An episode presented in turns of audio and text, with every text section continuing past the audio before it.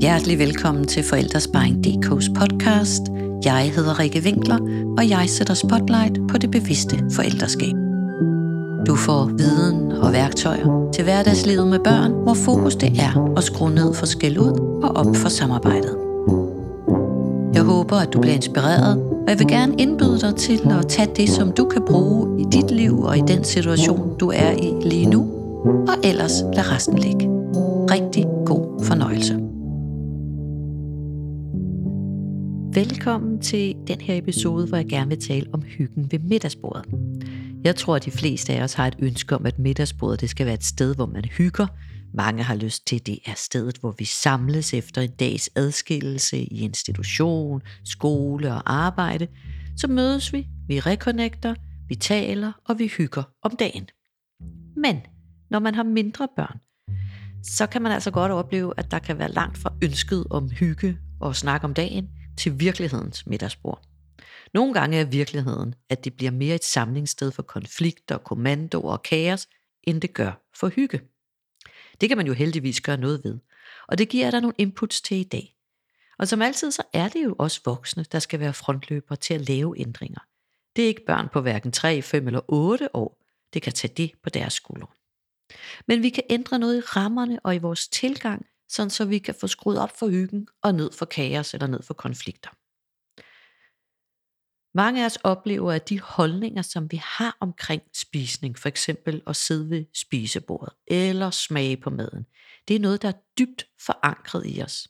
Det er noget, der er puttet ned i vores egen rygsæk, da vi var små, og selv sad ved middagsbordet. Det er derfor, at forældrepar de kan opleve, at de er så fundamentalt forskellige om, hvordan de synes, man skal sidde ved spisebordet, og noget de egentlig først opdager, når de sidder der, så opdager man måske, at den ene har et stærk holdning, en stærk holdning om, at man skal smage på maden, før man må sige, at man ikke kan lide det, og den anden tænker, but why? Altså, det der i orden at ikke smage på maden. Så det, der er sandheden for den ene, er det måske ikke for den anden. Vi kan godt komme til at gå med værdier, som end ikke er vores egne. Og hvad mener jeg med det? Jo, jeg mener, når vi sådan helt ureflekteret kommer til at hive det op af rygsækken, som vi har med os, så er det ikke sikkert, det stemmer overens med det, vi i virkeligheden mener, eller det, vi i virkeligheden gerne vil. Og det er måske nogle værdier og holdninger, som mange af os får spejlet og set tydeligt, når vi så er på besøg hos vores egne forældre, som stadigvæk har de samme holdninger. Netop det med, at man skal smage på maden, før man må sige, om man kan lide den eller ej, det er en, der ligger i rigtig manges rygsæk. For det har været sådan en kulturel rygsæk, en sandhed for mange. Mange af os har også lært, at man skal spise op, uanset om man er sulten eller ej. Spise maden, uanset om man kan lide den eller ej. Blive siddende, til alle er færdige, osv. Alt, hvad man har lært, er jo ikke sådan nødvendigvis dårligt, men børn, mad og spisning er noget, der har forandret sig gennem tiderne, men det er også noget, der i den grad kan provokere voksne mennesker. Og det, vi har lært, det bliver der prikket til, når vi sidder med vores egne børn ved bordet. I dag ved vi, at børn spiser med alle deres sanser. Og må ikke vi i virkeligheden gør det alle sammen? Det er ikke bare smag, der er afgørende. Selvom vi måske siger, hvis du smager lidt på det, så er jeg sikker på, at du godt kan lide det. En forhindring for at smage på maden, jamen det kan være sådan, som maden ser ud. Det kan være sådan, som maden føles. Det kan være sådan, som maden lugter. Mange af os ved godt, at børn kan have nemmere ved at overskue mad, der er adskilt frem for mad, der bare sådan er helt vildt blandet sammen. Det bliver simpelthen for uoverskueligt at kigge ned i en salatskål for eksempel. Men meget nemmere at gå til, hvis der er en skål med agurker, en lille skål med tomater, en lille skål med majs, en lille skål med gulerødder. Så bliver der måske spist lidt af det hele. En lille skål med spidskål. På et senere tidspunkt, så kommer jeg helt sikkert til at invitere ernæringsekspert Charlotte Seger med i en episode, for så kan vi gå meget mere i dybden med de her ting og få hendes store viden på området. Indtil da, så kan du følge Charlotte Seger på Instagram, og du kan se link ud i teksten her om podcasten. Når vi vil tvinge børn til at smage på maden, jamen, så får vi selvfølgelig modstand. Alt, der indebærer tvang, det tænder modstand. Det gælder børn, det gælder voksne. Det er vores forsvarssystem, der passer på os, gør modstand mod noget, der er ubehageligt eller føles ukærligt. Tænk så en gang, hvis du sad til noget spisning et sted og kiggede på noget mad. Det kunne for eksempel være snegle. For nogen er det en delikatesse. I Frankrig tror jeg for mange, det er en delikatesse. Hm, ja, men her på vores breddegrad, der er det måske sådan lidt, man kigger på de der snegle, og så tænker man tak, men nej tak. Tænk, hvis der sad en og ville tvinge dig til at spise det. Du kan jo bare tænke på noget andet, du slet ikke kan lide, eller ikke engang kan næsten holde ud at kigge på, eller lugte til. Tvang, det giver ikke madlyst. Tvang skaber ikke hygge ved et middagsbord. Nogle gange, når jeg taler med forældre, der har alt for meget kampplads ved middagsbordet og alt for lidt hygge, så spørger jeg tit, vil du have lyst til at være til middag hos dig selv? Og med det, der mener jeg, prøv at se og opdage, hvilken vært du er. Kommenterer du hele tiden på maden og den måde, dit barn spiser på? Den måde, dit barn skærer maden ud på? Den måde, dit barn stiller glasset på? Tykker på? Sidder på? Taler på? i den gode sags tjeneste for at opdrage vores børn til at få gode bordmanerer. Og det kan godt være den bagvedliggende tanke for alle de her rettesættelser eller anvisninger, vi kommer med. Jamen så kommer vi altså virkelig nogle gange til at skabe en virkelig dårlig stemning. Andre gange er der vidderligt ikke særlig mange tanker bag. Så er det bare følelser, irritation og provokation, som driver os. Altså, at man føler sig provokeret eller irriteret på ens barn, men helt ærligt, Ingen bryder sig om at blive kommenteret på hele tiden. Det tager hyggen væk, og det giver ikke lyst til at sidde ved bordet. Så hvis du skal være en vært i citationstegn, som man har lyst til at være til middag hos, en du selv har lyst til at være til middag hos, hvad skal du så ændre? Måske ved du det allerede. Det gør vi tit. Hvis vi sådan lige stopper op og tager en dyb vejrtrækning og tør slippe lidt kontrol, så ved vi godt, måske hvor vi skal justere lidt, hvor vi kan gøre lidt anderledes. Gode bordmanerer, de kommer jo i virkeligheden, i min optik, helt af sig selv, hvis altså du selv sidder pænt ved bordet, hvis de voksne selv sidder pænt ved bordet, hvis de voksne selv taler pænt om maden, hvis de voksne selv spiser pænt, så kommer det af sig selv. Børn de lærer af, hvad de ser. Nu skal vi tale lidt om børns spiserytme, som der er anderledes. Når vi har små børn, og her tænker du måske, hvad er små børn? så vil jeg sige, at børn helt op til 8-årsalderen har ofte en lidt anden spiserytme end os. De får eftermiddagsmad i deres institution, eller måske lidt i skolen, eller SFO'en. De kommer hjem om eftermiddagen, så er de tit sultne. Så giver vi dem en snack. Måske er de meget sultne, og så batter det sgu ikke meget med en fin stang. Vi kan bede dem vente til maden den er færdig, men det kan være en virkelig svær størrelse at udsætte sit behov for mad, når man er virkelig sulten. Og selvom vi skynder os alt, hvad vi kan, jamen så tager det jo altså lige lidt tid at få kogt det der pasta. Måske giver vi dem et grøntsagsfad eller en rugbrødsmad, og gør det. Der er ingen grund til at snakke småting i længere tid, til maden er færdig, hvis man virkelig er sulten. Det betyder selvfølgelig, at børn så ikke er sultne, når maden endelig står på bordet. I hvert fald ikke særlig sultne. De spiser ikke så meget, men så melder sulten sig igen, inden de skal i seng. Her kan vi måske godt blive lidt rigide og tænke, nu er køkkenet lukket. Nu er der ikke mere mad. Du skulle bare have spist, da maden stod på bordet. Men det er jo holdningerne fra vores rygsæk, der taler. For det er jo ikke rimeligt, at man ikke må få mad, hvis man er sulten, vel? Hvem kan sove med en rumlende mave? Det kan vi andre jo heller ikke. Og selvfølgelig kan det være træls, når alt maden er pakket væk, men man behøver jo ikke at lave buffet eller begynde at bage en pizza, fordi sulten melder sig kl. 19.30. Man kan få en rugbrødsmad, man kan få en banan, en skål grød eller en rest fra aftensmaden. Børn er ikke sultne på andre tidspunkter end os for at være besværlige. De har bare en anden spiserytme. Jeg ved fra ernæringsekspert Charlotte Seger, som jeg talte om for et øjeblik siden, hun kalder det natmad. Giv vores børn noget natmad, inden de skal sove. Jeg talte på et tidspunkt med en anden virkelig dygtig ernæringsekspert også, Marie Stenberger, og hun og hendes børn fortalte hun, de kaldte det altid aftensmad nummer to, inden de skulle i seng, og havde det som en helt fast rutine. Og det er også, hvad jeg anbefaler. At lave en fast rutine, i stedet for en masse frustrationer og hårdhed omkring, at man ikke må få mad, når man er sulten, og faktisk kommer til at give en straf, fordi man ikke kunne spise klokken 18. Og det bliver en straf, og det kommer til at føles som en straf. Så man står der sulten klokken 19.30, så må man ikke få mad, fordi man ikke var sulten halvanden time tidligere. Det giver jo ikke mening. Så at indstille sig på en natmad og indregne det i putterutinerne, det giver en helt anden ro omkring det, og fjerner frustrationerne hos de voksne. Og som altid, så er det her jo ikke noget, man skal. Hvis ikke du oplever det her som et issue, så springer du jo bare let og elegant hen over det. Hvis dit barn ikke er sulten i en sovetid, skal du ikke til at begynde at, at proppe mad i det. Det er bare, du ved, nogle gange så begynder man sådan at tænke, gud, gør jeg det forkert, fordi jeg ikke giver mit barn mad? Men det er jo ikke forkert, hvis ens barn ikke er sulten. Jo mindre børnene er, jo mere udtalt er det her. Men man er nødt til at spørge sig selv om, hvad børn skal lære omkring mad og sult. Skal de lære at mærke sig selv og spise, når de er sultne?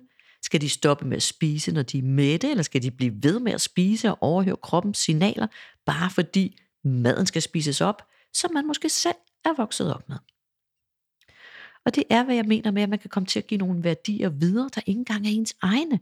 Man har dem i sin rygsæk, men det er faktisk måske ikke helt det, man virkelig vil, og det, man tænker er det rigtige. Og det er det, man kommer til at gøre, hvis ikke man får taget stilling til det. De fleste siger, jo, selvfølgelig skal mit barn lære at spise, når det er sulten. Det er klart. Jeg må stoppe med at nægte det mad kl. 19.30, og lade være med at tale som sådan en personlig hets imod mig. Spiserytmer kan forstyrre en hel del og give masser af frustrationer, og i den grad være med til at ødelægge hyggen ved middagsbordet, hvis ikke vi får justeret vores forventninger. Og alt det med at sidde sammen og hygge, det er jo noget, vi bygger op. Har man to små børn på to år og tre år for eksempel, jamen altså, så kan det godt have lidt lange udsigter at lande ved bordet, alle sammen på samme tid, i godt humør, og med appetitten i behold, klar til at hygge. Så det gode gammeldags og irriterende råd, det er en fase. Den er altså sand nok i den her sammenhæng. Og lad os så kigge lidt på hyggen ved bordet. For det altafgørende for hyggen og madlysten, det er, at der er en god stemning.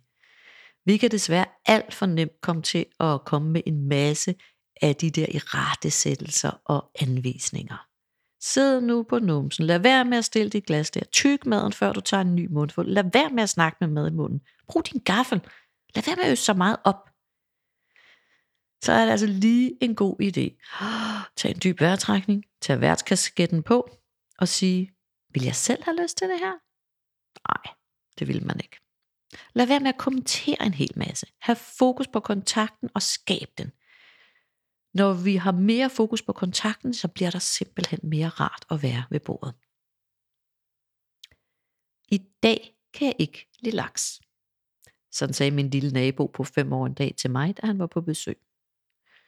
Jeg tog laks ud af køleskabet, da jeg skulle til at lave noget mad, og så spurgte jeg ham, kan du egentlig lide laks? Og så var det, han kiggede på mig, og så sagde han, i dag kan jeg ikke lide laks. Tit så går vi i clinch og siger, det passer ikke. Det kan du godt lide. Men børn har ofte brug for at blive oversat. Så i stedet for at diskutere, om han kan lide laks i dag eller ej, så oversæt det og sig, det lyder til, at du ikke har lyst til laks i dag. Det sagde jeg til ham, og så sagde jeg, kan du lide det nogle gange? Og så sagde han, ja. Når det er ens eget barn, som man lige har set spise en hel laks dagen inden, så ved man selvfølgelig, at de godt kan lide det, og derfor er det fristende at sige, at det passer ikke, og man kan nemt blive lidt provokeret, at de siger, at det kan ikke lide, for vi ved, det passer ikke. Men husk at oversætte. I dag har du vist ikke rigtig lyst til det. Børn spiser jo meget mere intuitivt end os andre, eller i hvert fald end mange af os. Den ene dag, så spiser de måske mest kartofler, den næste dag spiser de mest laks, den tredje dag spiser de flest grøntsager, og nogle dage lidt af det hele. Hvis der kun er to frikadeller til hver, så sig det. I dag er der to frikadeller til hver, så der er til os alle sammen. Hvis det er sådan, det er. Vi kan ikke forvente, at børn de selv har overblikket til at se, at de her seks frikadeller, der ligger på tallerkenen eller fadet, de skal deles mellem os. Og har de lyst til frikadeller den dag, jamen så vil mindre børn uden skrubler, vut, snuppe alle frikadellerne, hvis de kan. Ikke for at være uhøflige eller grådige, men fordi det er det, de har lyst til, det de kan lide, og fordi de går med deres lyster. Når vi lader små børn selv, eller børn i det hele taget, små, små, det er, man tænker hele tiden, hvor gamle er de så, men lad børnene selv øse op, så kan vi også give dem frit slag, sådan så det, vi har nogle små fader, nogle små skåle, skåle, som vi kan gå rundt, så kan man selv bestemme, hvad det er, der skal op på ens tallerken, og hvad det er, man har lyst til at smage på, hvad det er, man gerne vil have på ens tallerken. Du kender sikkert godt, hvad du har prøvet at noget mad op til dit barn, og så er der noget, de ikke kan lide, så begynder de at pille det væk. De kan simpelthen ikke overskue at have det på deres tallerken, hvis ikke de kan lide det, og hvis ikke de kan lide at se på det. Da jeg var barn, der sagde man altid, at hvis man selv havde øst op, så skulle man spise op. Og hvis andre havde øst op, så behøvede man ikke at spise op. Det hang sammen med tankegangen om, at man selv kunne overskue, hvad man kunne spise.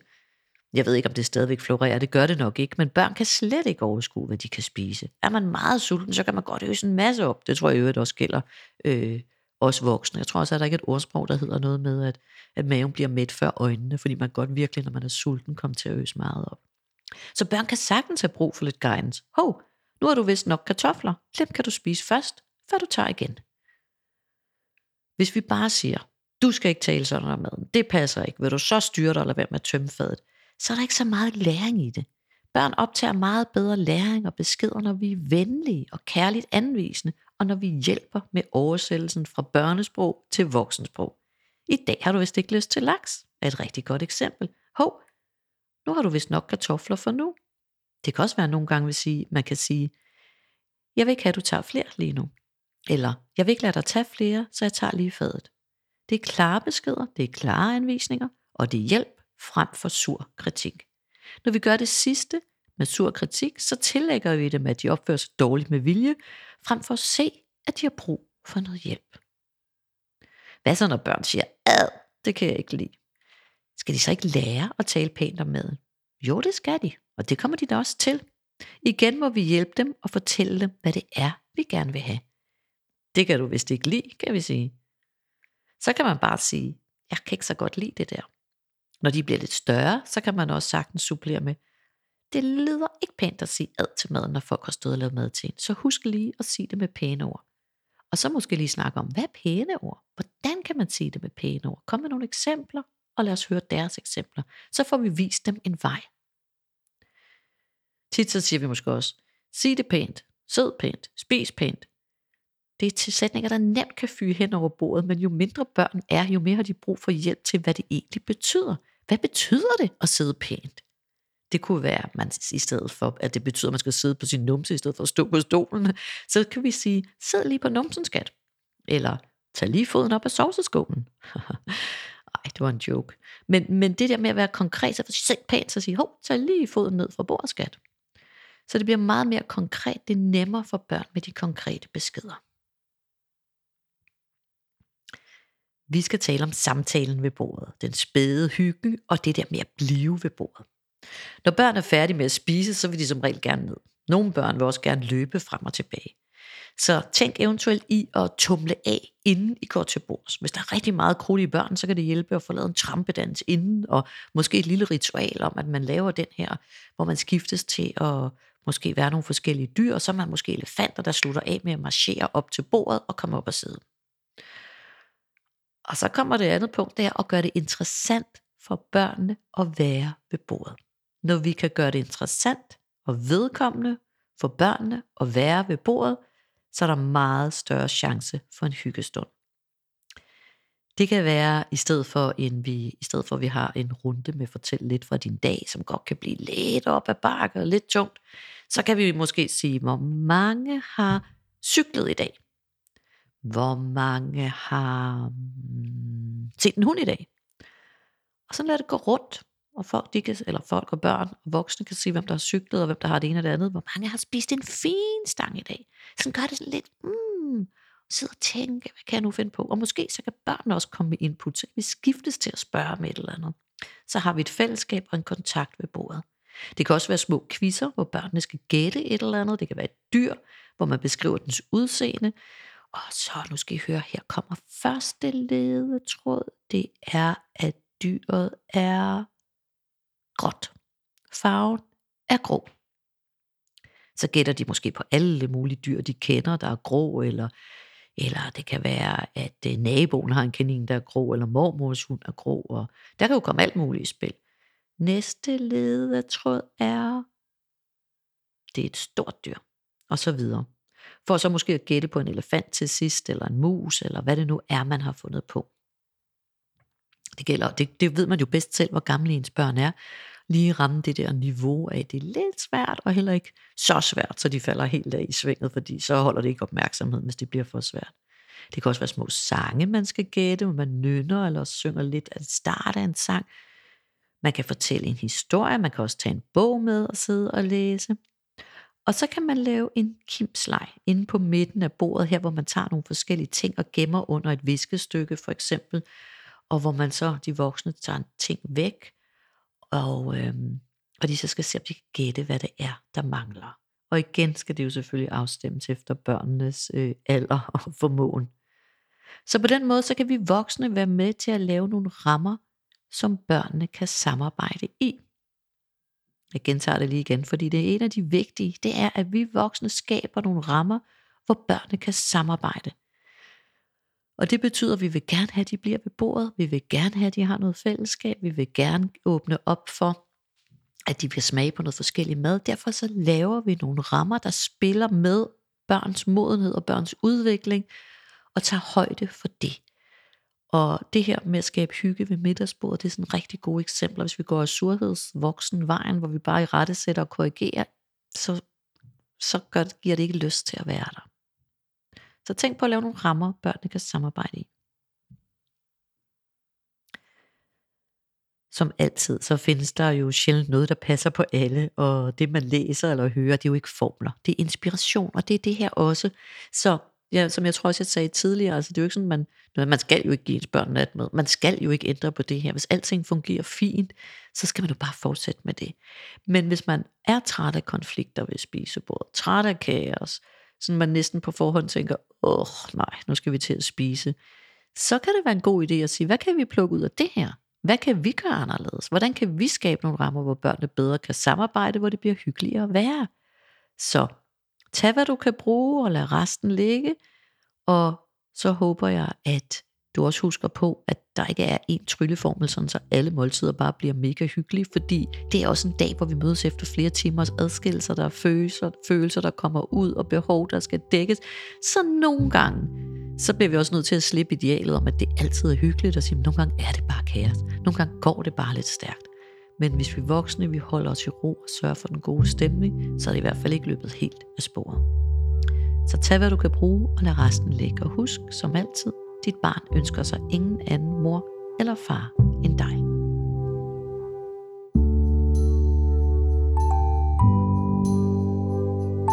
Du har lyttet til podcasten Forældresparing. Følg Rikke på Instagram. Du finder hende under forældresparing.dk og find nyhedsbrevet på hjemmesiden på samme adresse forældresparing.dk. Podcasten er skabt af Rikke Winkler, og musik og redigering er lavet af mig, Christoffer Hørbo. Tak fordi du lyttede.